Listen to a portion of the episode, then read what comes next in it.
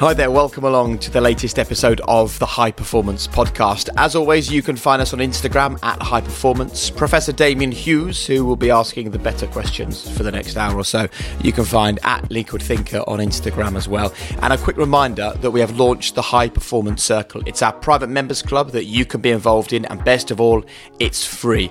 All you need to do is just press pause in a moment on this podcast and then go to thehighperformancepodcast.com enter your email address, you'll receive an invite, and then you're in the circle and you will get exclusive episodes, high performance boosts, keynote speeches, um, newsletters, loads of brilliant content. So feel free to head there right now. But before we go any further and get into today's episode, uh, Damian's with me. And look, Damian, one of the real joys for us is the feedback that we get on um, on our social media and various other places, reviews and things. And there was there was something that really stood out to you this week. Yeah, it's always a privilege when people take us with them, whether whether they're out on a run or whether they're going on holiday or experiencing particular tough times. It always feels a privilege that people invite us to accompany them. And there's a guy called Mark Kosminski that's been in touch who's doing something incredible in May. He's running a thousand kilometres to raise awareness for male mental health help. And he's aiming to also raise £10,000 for uh, the charity, the Blue Ribbon Foundation. So we wanted to give him a shout out and just say how impressed we are and just what a positive difference he's making to so many lives. Yeah, and please understand that you know when you message us and tell us how much this podcast is helping you, we see it and we feel it, and um, it gives us so much energy. Right, this is what you can expect on today's high performance podcast. And I think, you know, I would say actually, if I had to pinpoint one of the things that has made me do well is because I feel like I failed a lot when I was younger. Mm-hmm. And it was kind of, it's not just that it's not a full stop, like it couldn't have been a full stop because you have to continue, you yeah. have to do better, you have to just get that fight. Hiring for your small business? If you're not looking for professionals on LinkedIn, you're looking in the wrong place. That's like looking for your car keys in a fish tank. LinkedIn helps you hire professionals you can't find anywhere else, even those who aren't actively searching for a new job but might be open to the perfect role. In a given month, over 70% of LinkedIn users don't even visit other leading job sites. So start looking in the right place. With LinkedIn, you can hire professionals like a professional. Post your free job on linkedin.com slash people today. This Mother's Day, celebrate the extraordinary women in your life with a heartfelt gift from Blue Nile. Whether it's for your mom, a mother figure, or yourself as a mom, find that perfect piece to express your love and appreciation. Explore Blue Nile's exquisite pearls and mesmerizing gemstones that she's sure to love. Enjoy fast shipping options like guaranteed free shipping and returns. Make this Mother's Day unforgettable with a piece from Blue Nile. Right now, get up to 50% off at BlueNile.com. That's BlueNile.com.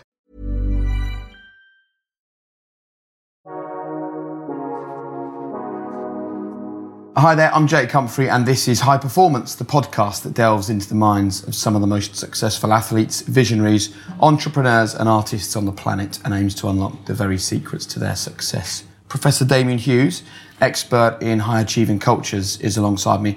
And look, Damian, we've always said from the very beginning of this podcast that it's about inspiring people. And I think the best way that you can inspire people is to celebrate those who are breaking down doors for others to walk through. The phrase that we've used before you can only be it if you can see it. And I think this person is a really visible person saying, hey, follow your dreams, do something that perhaps isn't expected of you. Absolutely, Jake. I think frames of references is a really big thing for us when we talk about if you see it, you can be it. It's about bringing examples into your frame of reference of people that have been there, done it, and have been pioneers. And today's guest is certainly that.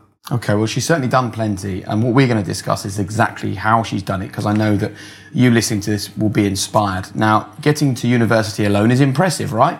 Getting to Oxford University is especially competitive. But then to use your time at university to launch businesses, one of them just a month before her finals, is either incredible or it's a bit crazy. Um, but now, is it crazy? Because her businesses, a few years later, are turning over millions. She was named London's Young Entrepreneur of the Year in 2019. She recently made the Forbes 30 under 30 list.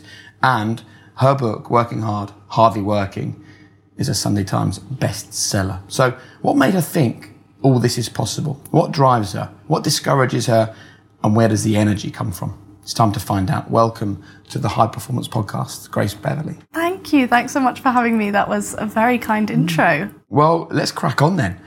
What is high performance? Oh, I think high performance for me has always been about hard work and that hard work not just looking like grafting all the time but understanding when you need a rest when you need to step back when you can kind of look within yourself and look at where you need to kind of push forward and then you know being able to pick yourself up again and again when you don't think you're performing well when you get in the face of failure or rejection and that to me is kind of what signifies high performance let's pick up then first of all on the on the rejection obviously we're interested to know those moments of rejection but more important than that for our audience at home is what tricks and tips you learned to pick yourself up. Because for a lot of people, get derailed once and it's over.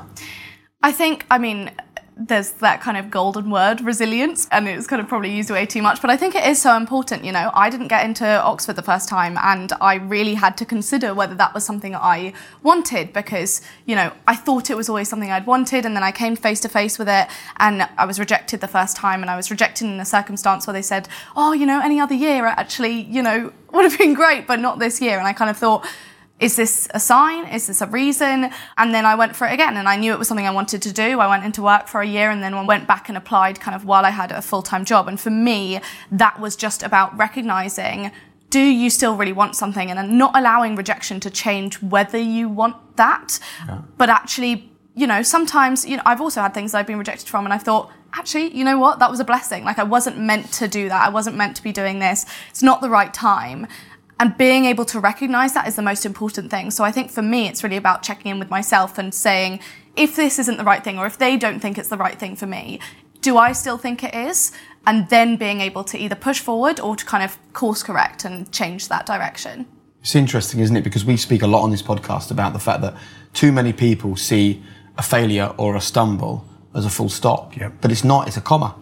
Yeah, very much. And what interests me there, though, Grace, is would you explain a little bit about the context of developing that, like the role of your parents or other significant people that help you develop this art of resilience? I'd say that, you know, I very much believe that there'll be a kind of impact of the people around me. I think it'll be the impact of growing up. I think for me, my probably growth within resilience was, you know, I was told at school that I wasn't very smart and kind of told that I wouldn't get into any of the secondary schools or 11 plus or whatever that I wanted to. And what age was that? Sorry. Kind of, went, you know, just primary school. Right. And, and, That's and some I way think, to build you up. Yeah, I know.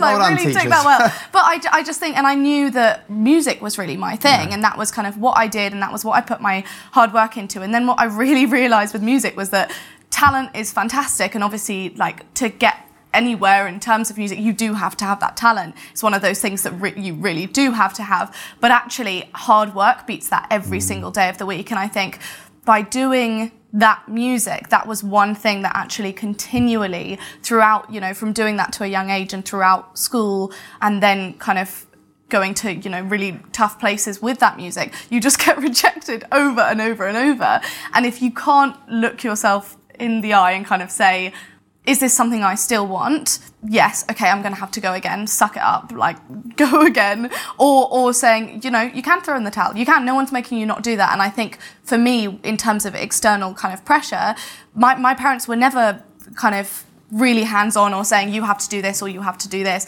It was kind of the opposite of that in a way that meant you have to kind of look at yourself and think like, do I want this? No one's telling me I have to. No one's telling me that, I, but people are telling me that I can't, but they're not telling me that like you really have to throw in the towel. So actually looking at that and saying, okay, I still want this. Let's go and do it again. And I think that, when I think about it, that was one of the things that really built up that resilience for me. And I, I do want to talk to you about the hard work element of that as well, because I, I want people to understand how important hard work is. But it's not just hard work on its own. It's like I always say that hard work without passion is just hard work.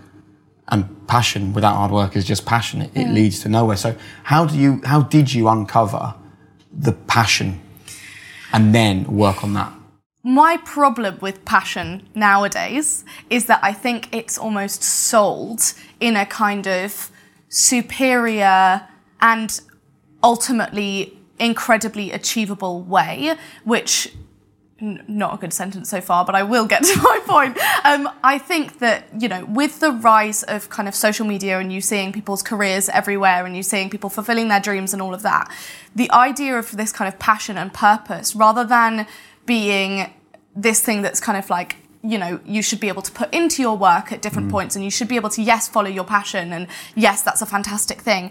But also i think that it can now be sold almost as a kind of like must have and it's kind of reverted this trajectory of kind of earning money uh, doing your work earning your money and then getting your purpose or whatever that might be. It's inverted it so that we now want this kind of passion and purpose at the beginning of our working lives. And as soon as we hit kind of 21 and come out of uni or 18 and, or 16 mm. and come out of school is this kind of huge anxiety that you're not fulfilling your purpose? Because i don't think that i have a big passion. I think my passion a lot of the time can come after the hard work when i see something's doing really well. And so what i, I completely agree in the way that i think when you have a passion for something like i did for music or you know that it can be a real driving force in improving where you're going and it makes it far more enjoyable. But what I think I really try and avoid saying as well is that it has to it's kind of a must have or it's contingent on your work being worth it or whatever that might be because you know there won't be the passion when you wake up or the motivation when you wake up at 5 a.m and have to drag yourself out of mm. bed. There won't be it when you're rejected. There won't be it when you've had a bad day and feel like you're not good at your job. So in t- for me it's really been about kind of thinking okay if i'm not exactly sure what my like big overarching passion is can i just get things i enjoy into my work and then I enjoy it more and more as I work harder and harder as well. So, if there's a young person listening to this, then Grace, what what advice would you give them in terms of?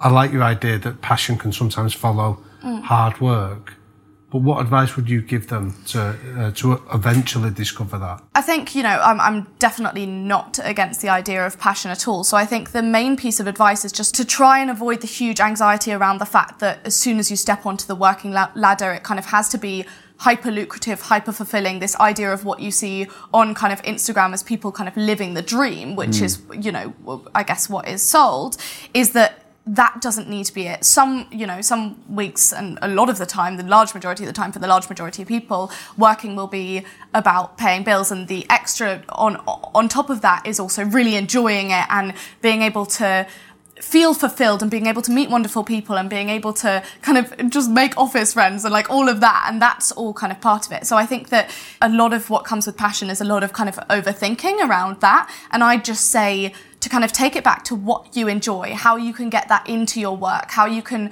you know there are always going to be things that you don't enjoy like you might not enjoy your degree but you have to do it to be able to be a doctor or you have to do it to be able to fulfill whatever career you want mm. to do. And so looking at it in a kind of long term and thinking like how can i wh- what do i want to get into this at what point? And and then making that happen rather than thinking okay i need to get a job next week or i've got my first job now and i you know, I'm really not liking it. Fine, it might be t- time to change it. You, there's always time to change it, and there's always time to course correct and all of that. But also, don't necessarily believe the hype of there always being this kind of, you know, if you love your job, you never work a day in your life. See, because that fascinates me because you could almost level that a lot of the image that, that you sell Yeah. when you were an influencer was precisely that. You're selling the dream. Like you weren't posting pictures of you getting up at five o'clock. You weren't posting pictures of you studying. It was it was the outcome rather than the hard work stuff. So I'd say a huge proportion of the things that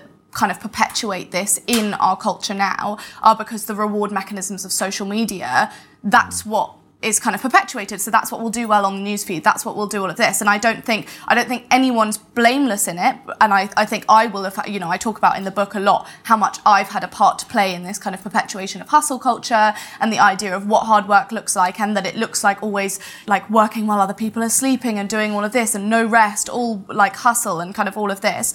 I also do think, however, that I have always been particularly mindful of the fact that, you know, when I was doing for example, when I was doing social media at university, the only way I would have been able to do it is by checking in again and being like, hey guys, still in my room writing an essay, because that's what my kind of life was like. So while I think on the one hand there was kind of that, and I've always been mindful of that, and I'm sure to some people I'll symbolize this idea of hustle culture or selling the dream or all of that, I think also on the other hand, it's a kind of culture of then what stands out. So when I will have shared the kind of down moments or the all of that, the the ones that are a lot, you know, like uh, kind of reach a lot more or do a lot better or get the press or are the kind of big announcements will always be that. So, of course, there will be absolutely for a yeah. lot of people, and I'm sure at some points more than others, maybe when I would be feeling more insecure about how I should be sharing my life. And so I'd be trying to look like an entrepreneur and a CEO and all of that. I'm sure it will have looked different. And I guess what I really wanted to do in my book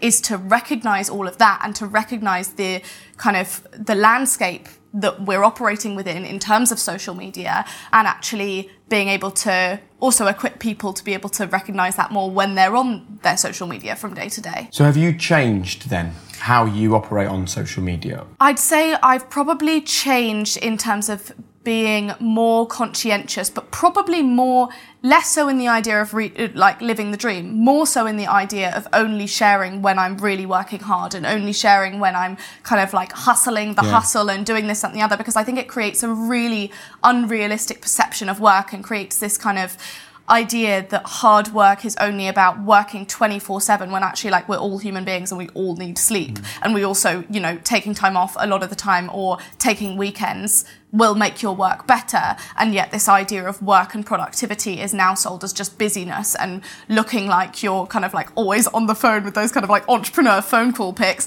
But like and and I think for there's been an increase in conscientiousness from my perspective, I'd say 100%. And I would definitely say that in no way have I been kind of faultless in this at all. I'd say I've probably perpetuated a huge amount of it. Um, and I think there are definitely ways where I could have been better and then yeah. have said, you know, if I'm posting a, photo at 2 a.m. because I'm still at my desk, is that because I want to prove to other people that I work hard and I want them to think that I always work till 2 a.m.? Or is it just because I wanted to post that mm. photo? And really having that kind of like secondary layer of questioning and being like, okay, yeah, no, actually, that's just because I need that validation or I need that, or I'm kind of insecure about how people see me or how people take me seriously. Uh, and I think influencers get a bad rap, right? I think that people see them as an easy target for talking about all the things that are wrong with society at the moment and going, oh, look at those influence over there, they're the problem. But actually, we all do it. We're all guilty of this. Like, I will go out for a meal with my family and I'll never put my kids or anything on social media, but we'll go out for dinner. And you know those, like, you don't have children, do you? No. Right. When you do, if you do, you'll have some crap meals out right, where everything goes wrong and they chuck stuff or something horrendous happens and you think, geez, what, this is horrendous. But at the end of it, you go, come on, let's all have a photo. And all the yeah, kids yeah. sit around and smile and you take a photo and you, we have a family WhatsApp group. So we then put that in the family WhatsApp group. And what do my brother and my sister and my brother-in-law and sister-in-law yeah. think of that picture? They go, oh yeah, there's Jake with his podcast and his TV career and his perfect two little kids mm. having a lovely meal. So we actually all do this. I think what we have to do is realize that even when people like you have that moment of enlightenment, right, where you go, this is not healthy, probably not yeah. healthy for me, definitely not he- yeah. healthy for other people. Great. Millions and millions of other people haven't seen that, yeah. haven't made that realization. and loads of young boys and girls are growing up seeing edited, curated lives, comparing but, them to their own. So we have to work out how we deal with it, I think, because it's always going to be there. Even if it's not there from you, it will be there from someone else. So do you compare? And if you don't, what what have you learned so you don't compare? Yeah, no, absolutely. I mean, I'd say I'd say firstly, I completely agree, and I think the you know we hear about these kind of highlight reels the whole time and how social media is a highlight reel, and yet we absorb mm. it in a completely different way. And I think part of that is also because you know even if you had a 24 hour stream of someone, you wouldn't then see the next day, or you wouldn't see the day before, or whatever. And so it can never be fully contextualized. And I think there is a duty of everyone who uses social media as well to be able to contextualize it for themselves. And the important thing there is to be able to, you know, for someone like me to be able to say, yeah, you know, this is what it looks mm. like sometimes, but this is what it isn't. In between that time, like you kind of also have to fill it with your like imagination because you know I won't be posting all the time or this person won't be posting all the time and you're so right in the way that you say that actually it's it's on every single level which is i think why i wanted to talk about it so much is because you know it's not just whoever you're following or that celebrity or you know that person who went on that show or whatever it's also like your first ever colleague or your like uncle's friend's dog or like your you know and you see all mm. of that and that's exactly what you're absorbing and so it's never just going to be it's kind of veiled in relatability but it's it's not. It's still that snapshot. It's still that real. But in terms of sorry to come to your question on um, do I compare? I think of course, and I think a lot of the time where I've actually probably perpetuated this idea of hustle culture and this idea of the kind of highlight reel and all of that will have been more when I will have been trying to prove something. So when I will have been kind of, as I said, trying to act like a CEO or act like an entrepreneur or trying to get people to take me seriously in this, that, and the other way and so there's a kind of, because that's how hard work now looks like, that's the way I need to now appear to be working hard. Right. So mm. I now need to appear to never sleep and to never, you know, take a weekend off and to always be highly stressed out my mind, but also being able to balance having a social life and all of that. And I think those are the times where actually it's probably been more so a coming from my side and that's been because of comparison. That's been because i'll see the next person who's doing a similar job to me doing you know turning over x amount or doing this campaign yeah. or doing this that and the other and they'll be doing the same to me. And that's the exact same. It's not just on when you my get level. that little comparison moment what are your tools for dealing with that and reminding yourself that their their happiness doesn't take away from yours? Well i think in part for me, it will obviously there's a part of it that I spent nine months writing, writing a book about it, so there'll be you know part of that that I'd say is less there for me now. But actually, it's just all about contextualization. You have to contextualize things yourself because you can't message every person and say like, "Oh, do you think like um, like what did you do earlier this day?" or like, "Is that actually what your skin texture looks like?" or "Do you have you ever taken a weekend?" or whatever whatever it might be. You have that duty to kind of see your life in a different way to the way you see other people's. Not in a way that you're kind of lying your, to yourself or kind of making it harder for yourself to do well because you're not being honest with yourself, but actually just acknowledging that actually a lot of the time what you see online mm. isn't real or if it is real it's completely removed from any context and so you didn't know the teams behind it or the makeup artists behind it or the you know all of these various different things and for me, I, you know, you, it can't be about anyone else. It just has to be about saying, like, okay, I need to contextualize this. I need to get to the bottom of that for myself. So, how do you determine who deserves to see the real you then? I have a very kind of small, close circle, but it's, you know, it's anyone who's anyone who's been a good friend who I've worked with, all of that. Um, and so what's the criteria then that you that when they say to you, you're getting too high on your own supply or you know you're go, you're posting too many self-aggrandizing uh, posts on social media. Who's the ones that you would listen to and go you understand the context of my life. Your criticism is valid. I, I mean i'd say probably anyone that knows me in real life i'd say. Anyone who knows me well in the same way i'm i'm sure that it's you know there'll be a certain perpetuation of yourself that will kind of be across or people will see on broadcast or whatever and they'll kind of put these jigsaw pieces together but it's actually only two pieces of jigsaw but they think they've seen the whole puzzle and so it's really hard to kind of say oh no you know this is what you should have come across as because you might have been briefed to do something differently or it might have been this that and the other whereas actually the people who know you in real life and who will know those answers to who you really are mm. and can also see like okay yeah I know you're really like that but actually you're not coming across like that now is there something wrong or do you think this works better for you or whatever? So yeah i mean i've always said that i i probably have the, the most apt ones for kind of the most honest like friends ever who will constantly kind of be like you know so what's the best piece like of feedback they've given you then that you've taken on board and done differently?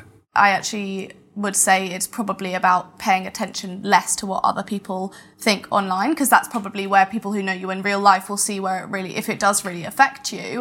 Um, and there will have you know over the past few years it hasn't as much but actually when you start out and being particularly young as well or being kind of bombarded with all different opinions an opinion doesn't necessarily have to be kind of trolling in order to be something that you don't necessarily want to hear. And and therefore when that can really affect you and your self-confidence probably the best piece of advice then would be would have been from my friends and just being like just stop. If it doesn't you know if it doesn't serve you or yeah. it doesn't if it's affecting your self-confidence or it's affecting the way you do your job just just you know like stop taking it in. You have to create those boundaries for yourself. So how do you do that? What's the criteria you do to to not receive that criticism? Just being able to i guess there are some ways that you'll always receive that anyway um, and but it's about the way you deal with it. So i guess being able to look at it and say okay this is one person's opinion great. Like I, I don't know about their life either, so I'm not gonna, you know. So there's kind of yeah, I'd say I'd say probably just being able to contextualize it for yourself and step back and kind of move on with your day. it's an important skill to develop, and it, it takes time to develop it as well. I'm I'm in my forties now, and I'm only just getting to grips. I'm not good at um, not being affected by what I see on social media. So I work in football, right? So everyone has a really strong opinion about Yeah. one team or another. So no one's impartial. So you'll always come off air and you will be told by numerous people that your work is awful or you're biased or Yeah. whatever. I, at 42, I'm now able to move on from those comments and, and realize that if I pay no attention to them, I have to make a decision to also pay no attention to the positive stuff. I have Yeah. to decide Yeah, yeah. that everything on social media I am I, is is neutral to me, right? 100%. Did you ever get because it is easy, isn't it? And I know I did. Did you ever get a bit addicted to the positive stuff and have to make that that decision yourself? I actually I have a whole chapter in my book right at the end about the fact that I actually g- kind of grew on social media at a stage where you know I was 18 I think it was when I started it and then really grew on that at a point where I was actually probably way too low in self-confidence to be getting that validation from elsewhere which mm. meant that I thought you know miraculously a year later I was suddenly this really confident person. And then when I decided to step back from social media more and to concentrate on the businesses that kind of miraculously evaporated because actually it was more that that was being filled by validation mm-hmm. rather than internal confidence or a belief in self-worth regardless of how well I was doing or how productive I was being or how many you know people were liking my content that week. It wasn't it, I actually wouldn't say that. It wasn't necessarily related to numbers at all. I think it was related to because you know I would really share myself. And so when that validation comes in on a on a self on a I guess quite authentic self that you're sharing you're kind of like okay great it's like you know like the verdict's out. I'm not that bad. Like it's all cool. And actually then I realized when I decided to step back and when I decided to concentrate on these other things and when that wasn't there as much because I wasn't putting things out I was kind of like oh it wasn't that I was suddenly super confident. Actually a lot of this was because I was allowing external validation to fill up self-worth Hiring for your small business? If you're not looking for professionals on LinkedIn, you're looking in the wrong place. That's like looking for your car keys in a fish tank. LinkedIn helps you hire professionals you can't find anywhere else, even those who aren't actively searching for a new job but might be open to the perfect role. In a given month, over 70% of LinkedIn users don't even visit other leading job sites. So start looking in the right place. With LinkedIn, you can hire professionals like a professional. Post your free job on linkedin.com/people slash people today.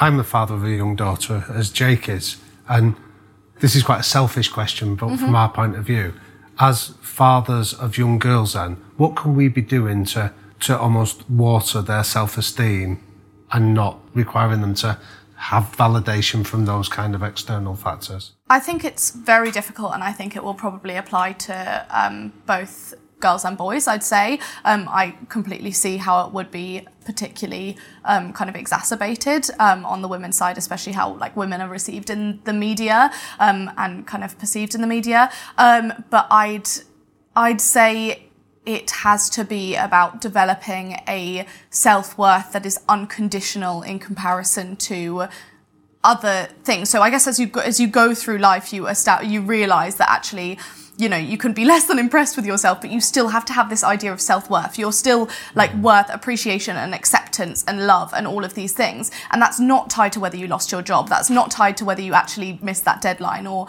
or any of that. And you have to be, and that's kind of something we build up. I think now, however, before we build that up, a lot of the time that is filled with things like external validation that are really quick hits to that self-worth they're really quick kind of boosts so i think it, I, I think i definitely don't have the answers and i don't think it can be just about saying oh well you need to not go on social media because that's not helpful. You need to be on linkedin to get a job. You need your business needs to be on social media to do well now. So ignoring the existence of it isn't going to help what is going to help i guess is the education around the effects of social media and how you can rather than just kind of demonizing the platforms altogether, actually acknowledging how you can deal with it better and what your relationship is. We all need to be asking hmm. ourselves, not just young people, not just women, we all need to be asking ourselves as well how it particularly affects us when we're in low or when we're kind of feeling in a really great mood. And that's what I had to do. I had to literally write down a questionnaire of like, how do I feel when I post this? How do I feel after a bad day when I post? Do I feel better? That's probably like not good. That's probably I should be finding that elsewhere by going out to dinner with my friends or something. And asking those questions, I think, is the only way we're going to get around it because we can't just say, like no just don't use social media. That's not an op- it's not an option now. Or it is but it's not going to get you the same opportunities or it's not going to get you the same you know like in friend groups now i'm sure at school they kind of have to be in order to get invited to things in order to do all of that. So i don't think the way the best way to combat it is to just say like oh don't do it. I think part of the risk is the importance that social media has in your life. And I want to move on and talk about your brilliant and successful businesses. And I wonder whether actually building those businesses has really helped on the social media thing. Because if all you're about is sharing, sharing, sharing, and you're getting positive, which makes you feel good, and negative, which makes you feel bad, like there's no foundations there, right? When you start to create a business as successful as the businesses that you've done, actually, suddenly that means less because there's something else that means more and that thing that means more is real like you've created it you've built it it's your baby and i wonder whether that actually helped to change your mindset I think that was why I needed to change my mindset. I think that's what really made me realize I was like, okay, I rely on this validation, and yet I feel better from this than actually when I look at the back end and realize that this is doing amazing. And I wouldn't really, I would like look at it and be like, no, this one does make me happier, but this one's instant gratification. It's a quicker fix. It's all of that. Hmm. And so I think in part, yes, you're right in that I had to, lots of that is, I guess, very exciting and that's why I think that we don't necessarily want to demonize the platforms altogether because it's also can make amazing things happen. I mean these businesses have, have been grown their marketing has been almost entirely on social media at least initially was at the beginning and those things as well kind of need to be celebrated too. So I think for me that was really important and kind of just being like yeah, you know, this is great and you've done this and you can see that you've done this and that's not about, you know, how you look or how you come across in this way or anything. So that was important. Right business. Okay. you go to university. Um, for a lot of people going to university trying to get a degree that's like enough okay? Somehow you had two things. The spare capacity to find the time to create businesses but the self-belief that it was something that you could do.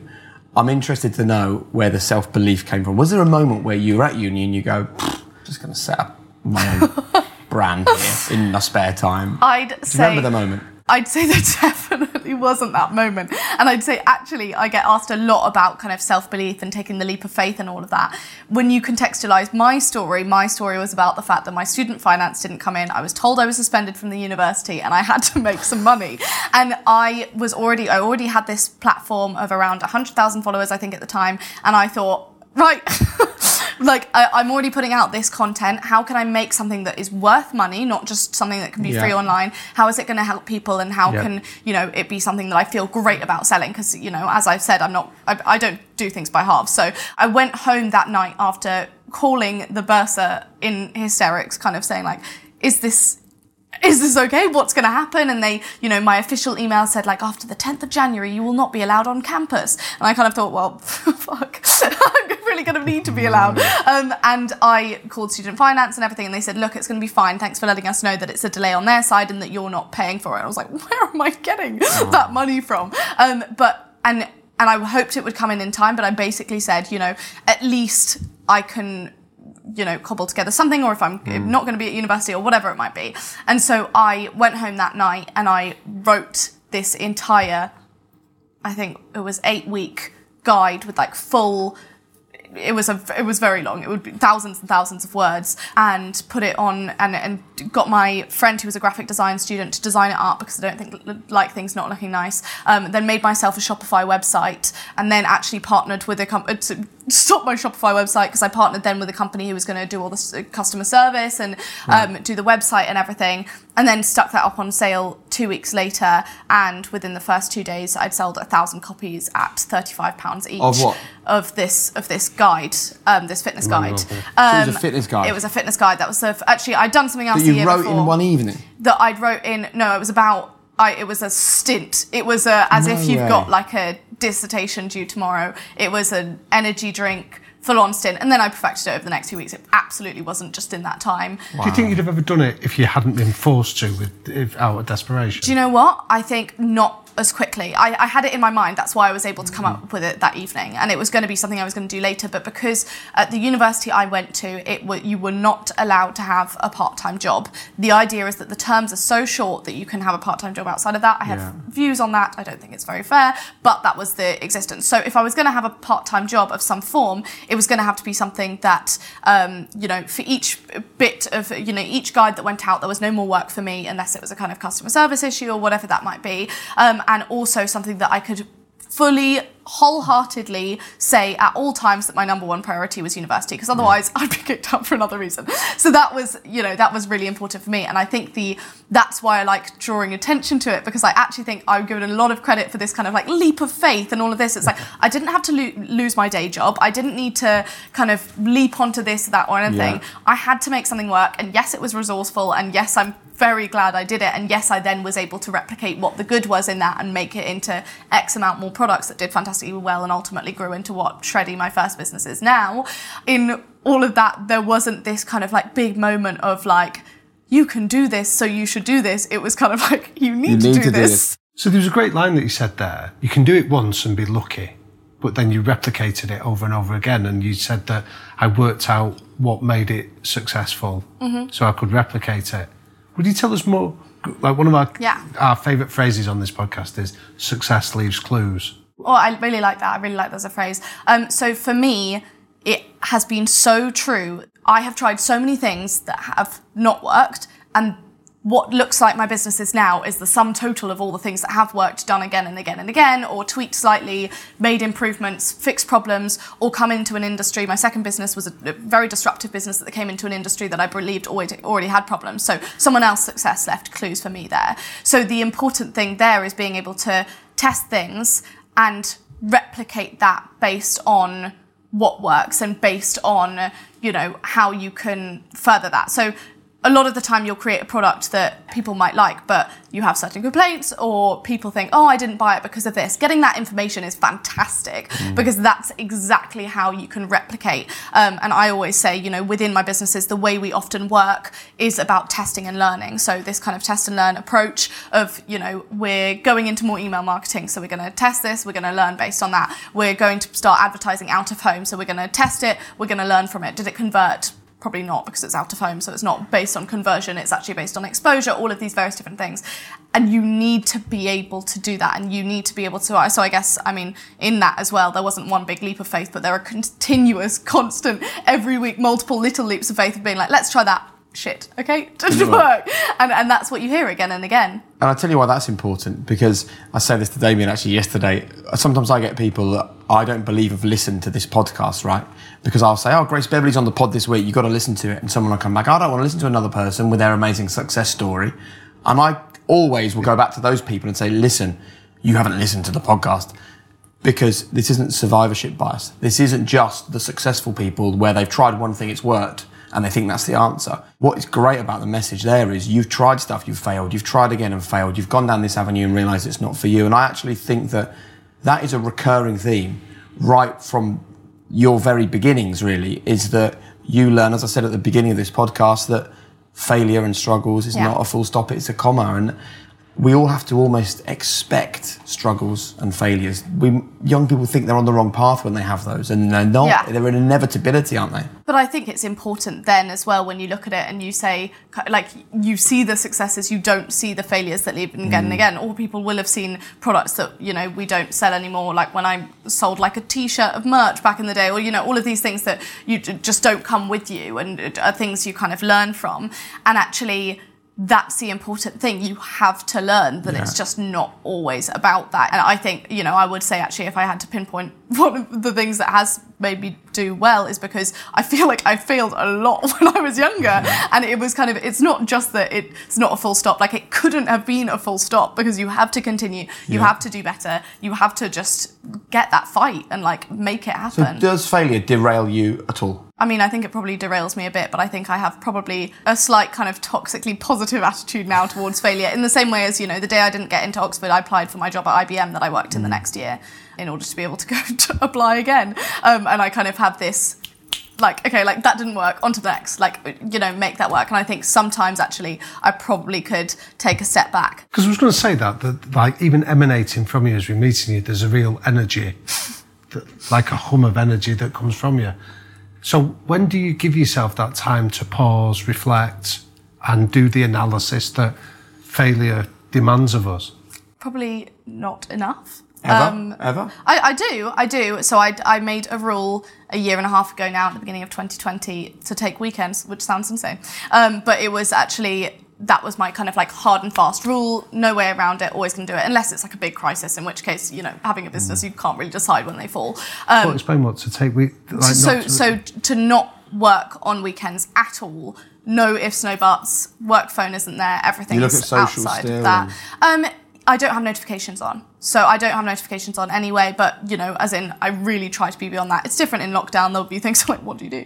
Um but but yeah kind of that was one of it and i really try that and i think in being able to step back in that way, even if it's not a kind of like, this is a list of achievements I've done this week, it's actually being able to acknowledge as well and just to be able to spend a bit of time away from things. Being completely honest, that's something I really want to work on, and I talk about it within the book too, is the idea of internalizing success and actually allowing yourself to acknowledge, accept, and celebrate success, even if it's only with like an under desk fist pump. It doesn't need to be about like popping a bottle of champagne, and it usually isn't. I mean, half the success I'll have will come in the middle of the workday, and I'm not popping champagne. Um, but like it is just about you know being able to say like that was good that was great because otherwise you only pay attention to yourself when you're failing or you only pay attention to yourself when you need to like ki- like kick yourself and kind of be like do better work harder or have a bit more discipline. And so for me it was actually i kind of felt that i was really leaning on one side and actually one thing i would really like to do better is to internalize that and to kind of think you can sit back and you can just have like yeah still work but like have a few days where you think like okay i don't need to think about what's next. I don't need to think about how i'm going to maintain this. I don't need mm. to think about longevity. I don't need to think about what's my next big thing so that you know this and that and the other lasts. I can just sit there and say like that was good. That was great. Well done It's very difficult, isn't it? I'm very much of the same mindset. I've got all these different sort of hats that I wear. I always say that successful people can wear many hats. I love the fact that I can be dealing with a, a startup one day, a production company the next, a podcast the next day, a bit of live TV. Like I take a thrill from that. But I also am absolutely certain to, at some point every single day, just stop, even if it's Yeah. only for half an hour, and just be like, right, are you are you happy with the direction of all these little bits? Do you make sure you give yourself that kind of headspace at the end of the day, lay your head on the pillow, assess, like um no but i probably should. You ne- you never done ultimately um i mean i'm sure i have but as in i don't think it's a part of my everyday and i think it really needs to be. I think it would give myself much better boundaries around the idea of success because if you don't allow yourself to acknowledge it then it's only about making the announcement or you know celebrating rather than actually being about like cool you did that. Like that's great. I used to struggle with the downtime a lot because I felt like I'm not being productive now and other people are and it's starting to slip and stuff. And my father-in-law, my wife Harriet's dad, just said to me, listen, another way of looking at the word recreation is recreation. And that was a brilliant moment for me because I thought, yeah, do you know what? If I'm mm. just going out for a walk, walking the dog, playing with the kids, there's something in that for Yeah. everyone. And I, I think we should really talk about the side hustle because I am actually concerned that we are going to have a whole generation of people that are just burnt out husks at the age of 35 because it isn't for everyone. And there is an expectation that it is for everyone and Yeah. should be for everyone. so i have some views about the I thought you about, might, you know. I, for some reason, I thought you might have a on this so strange. I can't believe that. Um, but but I think that there's there's kind of two sides to this. So I think that there's nothing inherently bad with the idea of a side hustle, and I think on the one hand, it's hugely opened up the breadth of opportunities for this generation, for my generation, for the older generations. And then I also think that on the other hand, it creates this very real anxiety that every t- second that we're not working, you know, I say in the book, it's the equivalent of being in the office and taking a nap because you should be constantly working, you should be constantly creating. And also, in this time you're then not spending working, the opportunity cost of resting is now really high. You know, you could be driving Uber, you could be selling on Depop, you could be starting your own business, you could be doing all of these different things to further yourself, mm. which means that we completely forget that rest is also furthering yourself and that stepping back is also furthering yourself and that going to the pub with your friends is also furthering yourself when you also have the discipline on the other side of that. And that's what worries me. I will be the first to say that side hustles are fantastic. I started my businesses through side hustles. I started them while I was, well, it wasn't my main thing. And so I'm definitely not going to sit here and be like, they're not great. They are great. And I think in a lot of circumstances as well, they enable people to take creative avenues when they wouldn't have the financial security to do, uh, to do so otherwise or whatever it might be. But yeah, I think there is the other side that we do need to talk about. That's this idea of kind of there was I think this is like Alex Collison quote from like an article which yeah which essentially says like when do we start calling a side hustle a second job like a side hustle? Mm. And actually that it's important. It's important to talk about and important to evaluate okay there's a great part of this but there's also a part of this that creates a wider problem for the way we work and the way we think about work and rest. The issue for me is expectation. It just, isn't for everyone, and I don't want mm. Yeah. My kids growing up thinking actually I have to do it. You know. in in the same mm. way as like starting a business is not for everyone. Honestly, if you told me half of the shit that comes into starting a business Absolutely. before I'd done it, I mean, I probably still would have done it, but I would have gone in a lot slower. I would have gone in with a lot more, I guess, consideration, and I definitely wouldn't have started my second business so soon after. And while I'm so grateful that everything's turned out the way it has, there's also been so much within that that I've almost exploded and that I've just thought this is so much responsibility every single day and you can't decide you can't I think you love it, take though. that mental I, I do I thrive think- off it I think this is and your that's energy the problem source, isn't it? it absolutely is and that's probably the problem for me because then I don't I also love the time off and the celebration and stuff but I get so much more instant gratification and and delayed gratification probably gratification in general Mm. and fulfillment in general from this business side but definitely not for everyone and it shouldn't be there are kind of so many different things that you can do to get you know similar results but also sometimes the cost of that in terms of emotional energy in terms of the time you have in terms of the responsibility you have constantly and always for other people's livelihoods for their mortgages for the way they feed their families is not going to be for everyone and it shouldn't be advertised as for everyone Here's an interesting question for you then, because Jake and I were talking before we met you around. Are you familiar with the Philip Tetlock decision making analogy? He talks about the fox and the hedgehog. um yes but i haven't heard it recently so i will need a recap Right, yeah, sorry. He's, he's, a psycho- he's a famous psychologist that talks about how we make decisions based on. Some people make decisions, like, it's like a hedgehog where you focus on just one thing to. Did you to- know hedgehogs were that focused? I didn't. No. I do know. they're yeah. cute but didn't Yeah. know they were that Oh. focused our, our foxes know lots of things about lots of things. They've got a wider interest. And it's not that one is better than the other. How would you describe yourself? Or I'd say I'm probably a fox, which I think also leads to the problems of, you know, as I, I was kind of saying before we started the podcast, I think one of the most important things for me to do is to really hone in, not on those details, because I have painful attention to detail, but actual kind of honing in, going deeper and deeper and asking more and more questions rather than just expanding hmm. into more things. And that's been a real concentration of mine has been like, okay, well, you've now got two businesses and a personal brand that has X amount of work. So what can you do to dive deeper into those rather than being like, new thing, like yeah, shiny yeah. new thing. And that's one of my big weaknesses. Are you a control freak?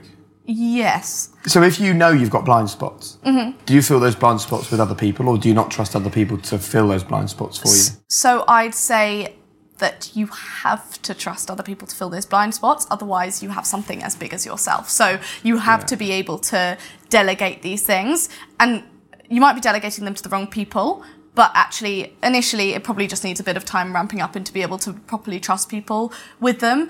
But actually, you need to, unless you want something that is just as big as yourself, which is mm. absolutely fine. Like, there is so much validity in that as well if you're trying to grow something or if you're trying to have a business or whatever, you can't be micromanaging and you can't be refusing to delegate because you want to do everything. Otherwise, you're just you're just doing that. it's Yeah, just you. It's just all of that.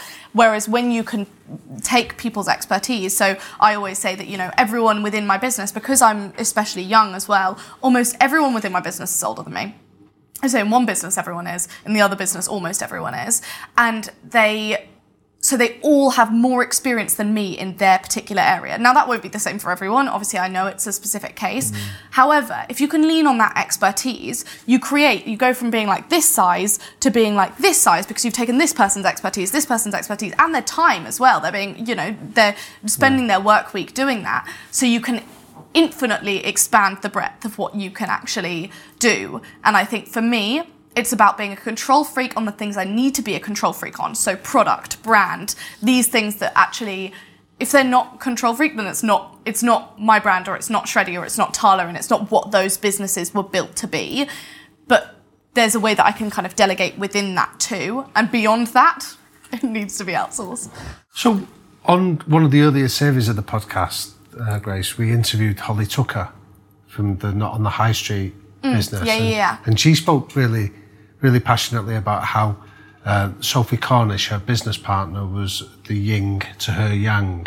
And I've read that you had uh, a business partner that approached you when you first launched your business. What does he do that complements these blind spots for you then? so just to clarify what we're talking about in the first year so what i when i started what shreddy is now as i said slightly earlier someone came to me and they said like we can run the website and the back end and do the customer service and all of that and for i think it was about two weeks i was like no no until they actually got me to sign on with like a bonus of signing on because they were like this is going to do really well like you should get involved and being able to I, I thought at the time I was like, I'll be able to do anything because if they just have a problem, I can just send them the ebook or I can, you know, just give them a discount code for their next thing or whatever it might be. And I so didn't see the benefit in that. And I was like, I'm not giving this away or I'm not, you know. And so that was all about operations and outsourcing that. And I've had that kind of throughout my career in various different things. There'll be times where you outsourced paid marketing or times when you outsource HR or times when you outsource financial um, kind of modeling and all of that. And that is, it's so important to learn how beneficial that is because without that, you, you know, as I say, you're creating something as big as yourself or you're letting your ego get in the way of the fact that it could actually be done better. Ego's so dangerous, right? So dangerous. When when everything becomes about Grace Beverley, that's that's when. Isn't it?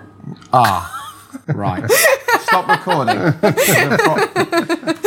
it's, a, it's a real, it's a genuine risk, though, isn't yeah, it? yeah, yeah. So no, 100%. what often stops that, I think, is is this thing of imposter syndrome. I know you've spoken about it, you've written about it. How is your relationship with imposter syndrome these days? So my relationship with imposter syndrome, I'll be pleased to and I'm pleased to announce, has completely changed. And this was after an article I read in Harvard Business Review, which was to stop telling women they have imposter syndrome. And I read it and I was kind of thinking, like, but I definitely have imposter syndrome. Yeah. And what I've realized is that I have self doubt in certain situations. However, I don't have imposter syndrome. And the reason they set this out was they were, um, it's written by two incredible women, and they were saying, actually, why, if we're saying this many women have imposter syndrome, why do this many women have imposter syndrome? Is it potentially because workplaces aren't set up or aren't managing well enough having women in the workplace or having black women in the workplace or making it a place where these people want to or feel safe working or can see people in the rooms that look the same as them.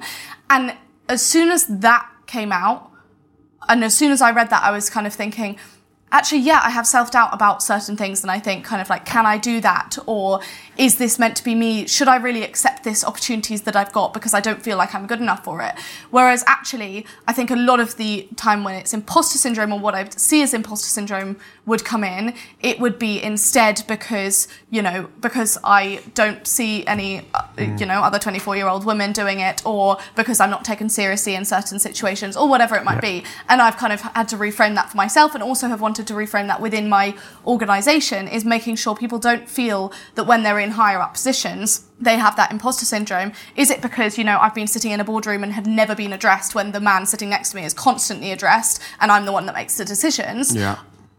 and and usually the case is being able to break it down and kind of saying, huh, okay, actually, like I have self doubt about certain things and I have kind of resistance and boundaries around this. Um, and other times, people and, and, and the women who are so constantly told they have imposter syndrome are actually the workplaces aren't made for them and they don't have good enough maternity leave or they don't you know set up places that mean that they can you know do this that and the other So we read an interesting stat before you came on about that only one in five businesses are run by women, or mm-hmm. only nine percent of business loans are accessed by mm-hmm. women. So if we're going to reframe it and sort of get rid of this idea of imposter syndrome doesn't really exist, it might be self doubt. What advice would you give to any women listening to this that maybe have a dream of becoming independent that you've learned? Well, I think I'd say don't believe you are an imposter. You're not an imposter. And if you feel hmm. like you are an imposter, well, why is that? Is that because you can't see anyone sitting in the position you're in? Is it because you've been taught to kind of be secondary or whatever it might be and really analyze that? And and but there'll still be self doubt. There'll still still be areas where, and also I think I still have self doubt in areas where because I actually am not very good at that. and so self doubt's not unhealthy. though. Exactly, and it's not, and it, it gives you fight on the one mm. hand, and it also gives you like a lot of the time self doubt for me will kick me out the arse to actually like mm. get better at something that I need to get better at, mm. um, and so I'd say it's about analysing the situation. But I, I mean. Ultimately, at the end of the day, the statistics need to get better. And I think what we also need to do, it's important to ask women what they can do to better situate with themselves within those examples. But I also think it's important not to put the onus on women for what they can do differently to not feel like that. And instead put the onus on people to be better at making sure that funding's there, making sure they're lifting people up when they can, making sure they're saying people's names in, in rooms mm. they aren't in, and all of those things that can actually structurally improve. And I think that it's great for you to sit here um, as a female entrepreneur and talk about this. But I think there's a, a really strong role for men as well. I think that that men have to decide to be an ally for women, basically, and they they have to say the right things and do the right things. Not necessarily when there's a woman sitting in front of them who wants a loan or wants to set up a business or is an entrepreneur, but all the time. Yeah. I think it's not just about women fighting for women. Like Yeah, hundred percent. And they'll, you know, I've never gone for funding. My businesses are self-funded, and they've been, um, and and kind of the difference will be. I can only sit here and say a certain amount, especially as a white woman, especially as someone who, you know, went to Oxford and all of these things. And there will be, you know, it will affect other people so much more, and that's why it's also important that I do the exact same as well. So when I talk to people who say like, "We'd love to invest in your business," okay, look at that business, like that's doing, you know, fantastically, and really using that as well. I think is very important from my point of view. it's brilliant. Oh, I've loved sitting here and having this conversation.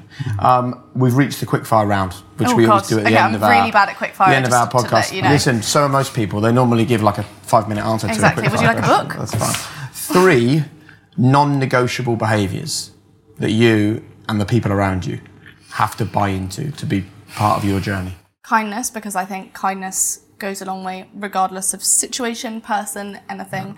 Um, and I guess comes into that manners and politeness. Big one of mine. Um, and then I'd say um, discipline as well, I think is really important. I think that complaining is tough without discipline. There are things you complain about and you can constantly, and I will all the time, but I also think that it's very important to understand what you can do to change that as well. It won't always be your fault, but there, a, lot of the time you also can look at that and say, like, okay, what could I do better? And then humour Great. would probably be my last one because it's nothing without humour. What advice would you give to a teenage Grace just starting out on a journey? I think it's difficult because I think teenage Grace now is Grace now because of teenage Grace. But I'd say, you know, there's part of that that I really wish I had this unconditional view of self worth that actually wasn't altered by my grades or whether teachers were telling me I was doing well or whether I got that audition or any of that. And actually understanding that that, yeah, it might knock my self confidence, but it shouldn't knock my self worth. That worth is there unconditionally. Love that. How important is legacy to you? Oh, I'd say not very important. I'd say for me, my legacy, I hope, will be among my friends and family who will think I was hopefully a kind, generous, and fun person to be around. And other than that, as much as I'd like to, you know, build something for the people around me, I think it's less so about being known for something for me other than with those hmm. people. I think that matters most, probably. Nice.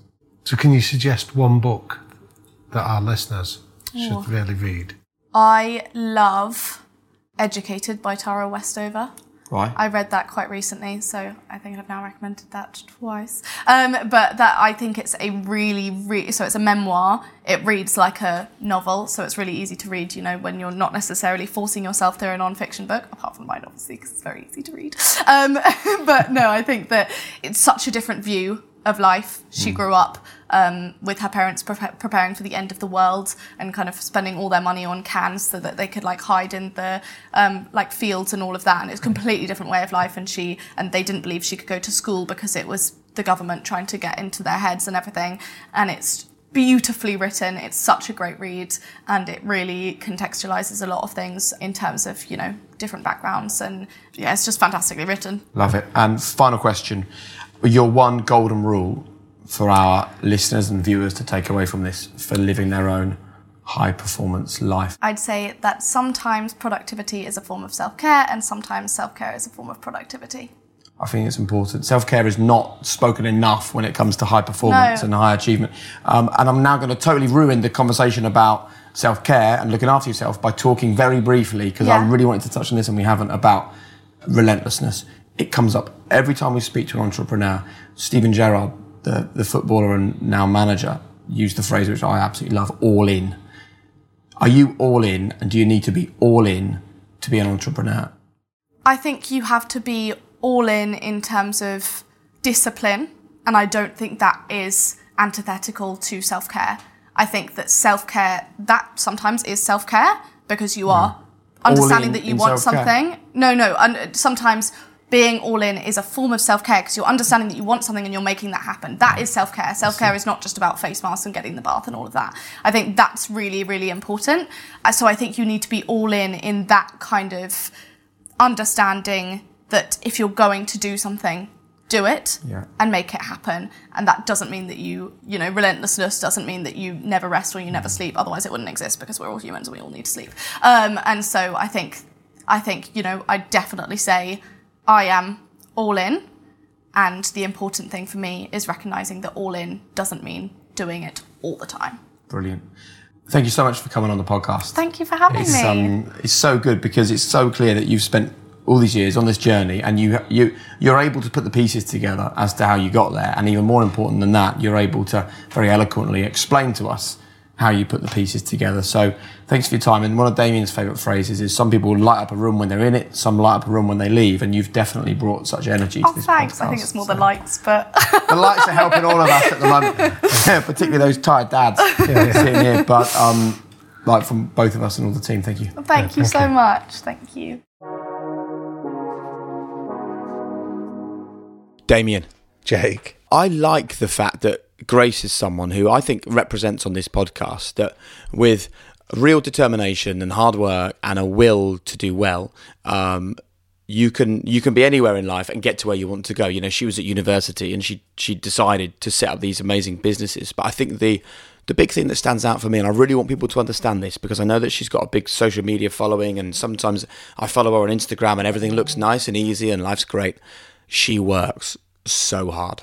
Yeah, definitely. I think it was an interesting one for me because it's from a world that I'm not familiar with. So um, I think what I took out of it though was the commonality that we've seen with so many of the other guests, like you say, that work ethic, that innovation to set up a business so she could fund her own university studies, the willingness to pivot away from just being seen as an influencer and be sort of somebody of real substance. I think there's so many rich lessons there that we can take from it. And when you say um, it's like a world that you don't know about, well, you mean the social media side of her of her world? Because really, at heart, I th- I don't see her as a social media influencer who just so happens to have set up a good business. I see her after that conversation as a really powerful, brilliant businesswoman who also has. And it's no surprise, has also managed to absolutely nail the social media side of her life so that she's engaging and interesting and inspiring and has built up such a great following. Yeah, I think it's probably more the idea of sort of developing a following through social media and, and creating almost a personal brand around her is something that, like I say, it, it that at my age, it's something that I that I probably missed. Whereas for a lot of younger people now, that that's something that they'll be a lot more familiar with. But I think the important thing was the commonality of you could go back to you know 20 30 years look at someone like richard branson the idea of having a really clear theme and narrative that he built the whole business brand around being David fighting Goliaths. And I think Grace has done the same thing, but used the mediums that's available to her. And that was fascinating. And it's also brilliant news for everyone as well that's listening to this podcast because there was a time, like, I get a lot of people, Damian, asking how they can get a job in television as a TV presenter.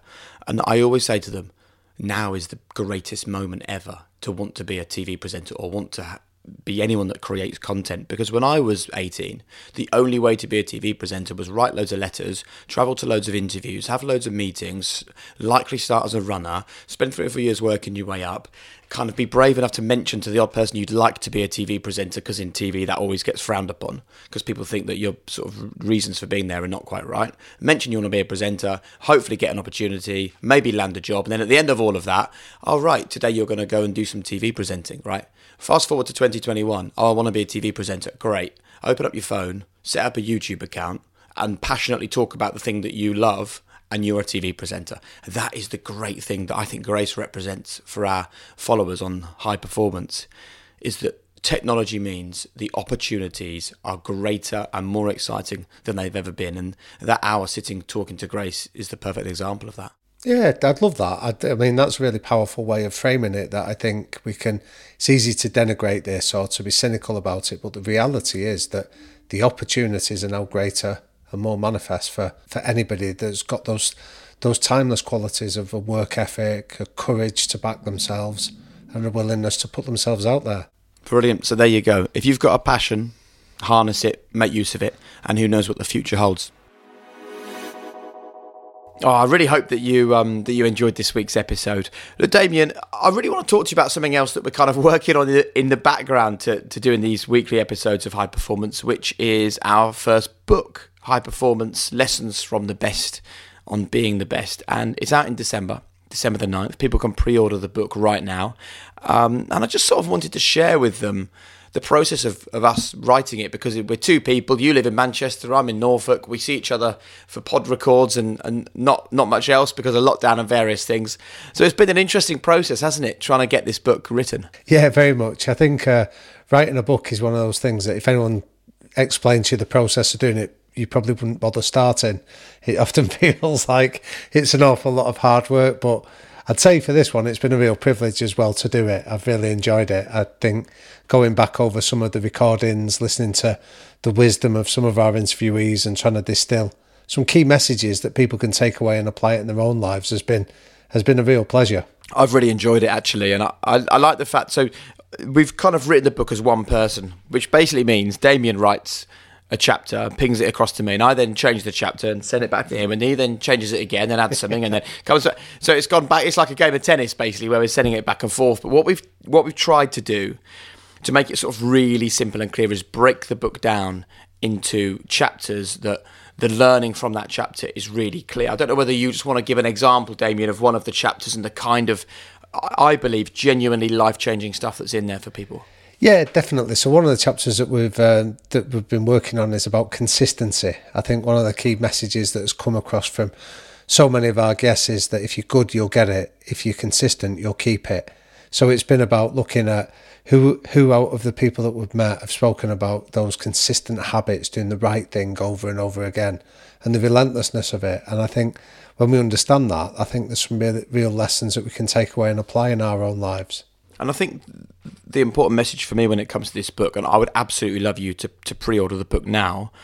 When you get the book, it's not just about reading it, it is about reading it, learning from it, and then applying those principles. And I think I've written actually in the in the intro, Damian, I was working on it a couple of days ago, just having a fiddle, and I think I put the line in there that this book is only going to be useful for you if you put into action the things that you're reading. And I think that's that's an important message we have to put across. This is not like a passive read it and enjoy it book. This is a kind of um, a book that's going to lead to people doing some exercises and hopefully improving their lives for good.